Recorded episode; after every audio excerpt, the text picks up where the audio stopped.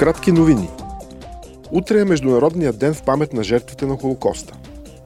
Организацията на Обединените нации го обяви през 2005 година, за да почете паметта на загиналите по време на Холокоста и за да отбележи освобождаването на концентрационния лагер Аушвиц-Биркенау.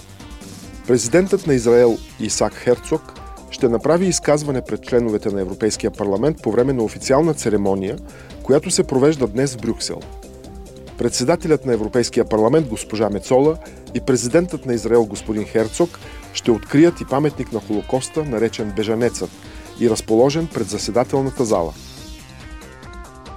Вчера Комисията по правата на жените и равенството между половете и Комисията по граждански свободи, правосъдие и вътрешни работи гласуваха за присъединяването на Европейския съюз към Истанбулската конвенция – Истанбулската конвенция е най-амбициозният международен инструмент за борба с насилието срещу жените и за предотвратяване на това насилие.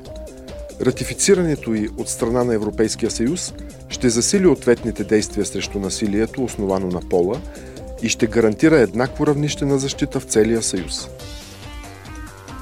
Тази седмица членовете на Европейския парламент затегнаха правилата относно политическата реклама – като целта им е европейските избори да станат по-прозрачни и по-устойчиви на намеса. Комисията по вътрешния пазар и защита на потребителите иска гражданите, органите и журналистите да разполагат с повече информация. Промените, направени в предложението на комисията, фактически забраняват микротаргетирането, стратегия, при която се използват данни за потребителите – и демографски данни с цел идентифициране на конкретните интереси на хората. В промените са предвидени и допълнителни санкции при нарушения –